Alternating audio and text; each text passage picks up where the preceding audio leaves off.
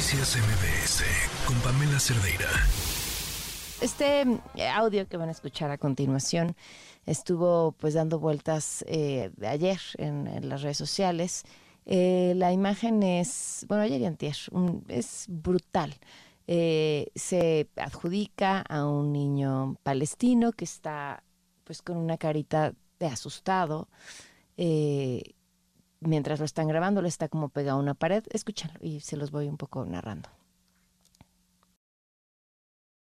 él está pegado a la pared y está contestando las respuestas de un médico.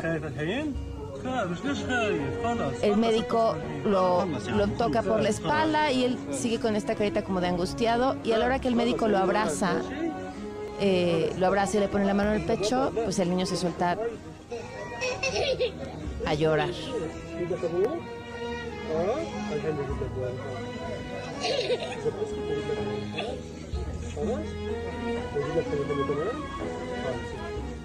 Lo, lo, lo más brutal del video es eh, la, bueno, un, niño llorando bajo ese, ese contexto destroza el corazón a cualquiera.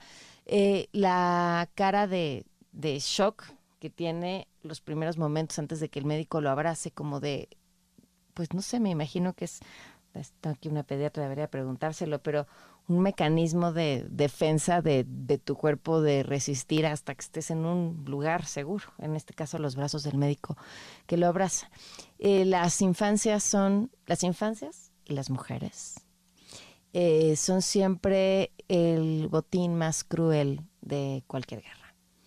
Es brutal porque nos damos cuenta que seguimos siendo los mismos salvajes eh, más allá del conflicto, las armas, la política, eso, salvajes.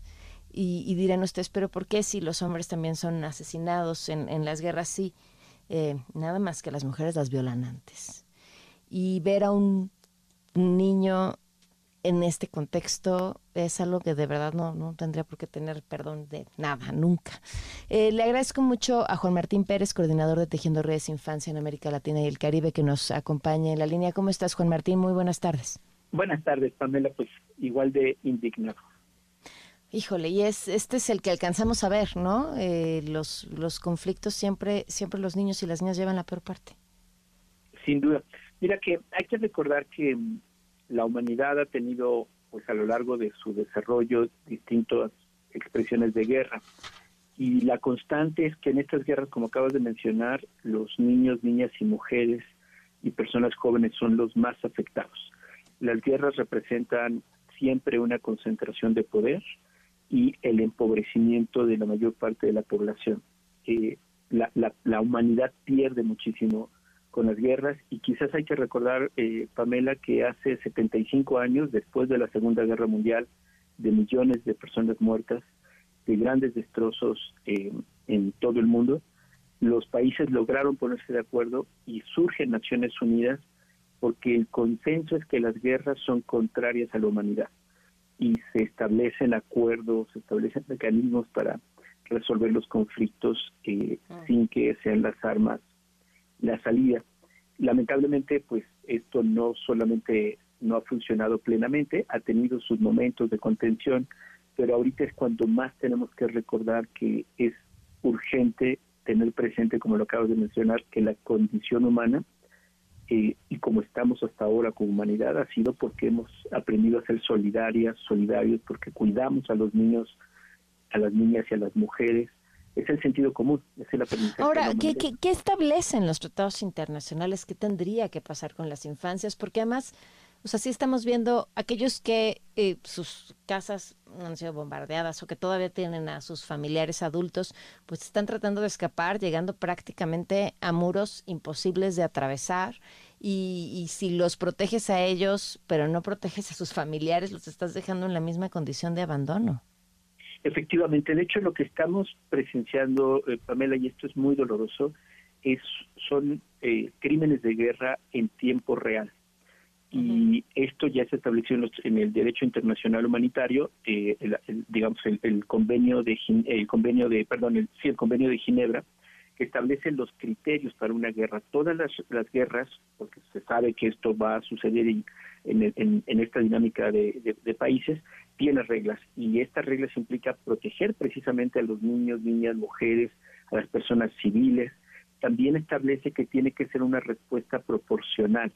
Mm. Que todos los países que son atacados o invadidos de alguna manera tienen el legítimo derecho de defenderse por vía armada pero es proporcional en cuanto se logra la protección de su territorio, de su población, eh, no, eh, digamos, el derecho internacional no permite la venganza, no permite la destrucción eh, de poblaciones enteras. Esto, por eso, planteos están ya viviendo en tiempo real y mostrando masivamente crímenes de guerra. Los ataques a niños y niñas, estos que están circulando en redes sociales, la, los eh, obligarlos a desplazarse a dos millones de personas que, como ya Naciones Unidas ha señalado, es una cárcel eh, al aire libre, dos millones de personas encerrados en muros y el mar, que dependen totalmente para los alimentos, para el, eh, cualquier actividad, dependen de lo que el Estado israelí les permite.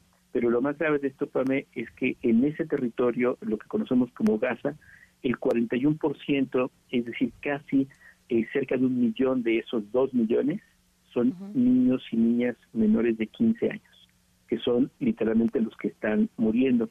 De acuerdo a los datos oficiales proporcionados por la, el, Departamento de Salud del Estado palestino, hablan ya más de 4.000 personas asesinadas, eh, cerca de 1.500 de ellos son niños eh, y niñas pequeños. Y bueno, esto tendría que cuestionarnos, como tú lo has planteado, cuál es el sentido de la humanidad que estamos solo mirando en dispositivos móviles, en la televisión, nos horroriza, pero no está cambiando ni se está deteniendo esta barbarie, literalmente. Es terrible, ¿no? Y a la vez también eh, lo que sucedió en Israel con ataques especialmente con, contra los más vulnerables. O sea, no hay, eh, creo que no hay ni siquiera espacio para las discusiones sobre la ética en un conflicto como este en el que bueno, este y cualquier otro en el que se cobren vidas de personas, además que ni la deben ni la temen, ni tienen absolutamente nada que ver con esto. Pues, pues ahí está el llamado que, híjole, ya, ¿qué, más nos queda, eh, Juan Martín? Pues mira, Alzar la brevemente diría que tendríamos que evitar las narrativas de guerra. Esto no es un partido de fútbol, tenemos que oponernos a la guerra y tenemos que evitar los discursos de odio. Esto no es un tema contra los judíos, contra los palestinos, contra nadie.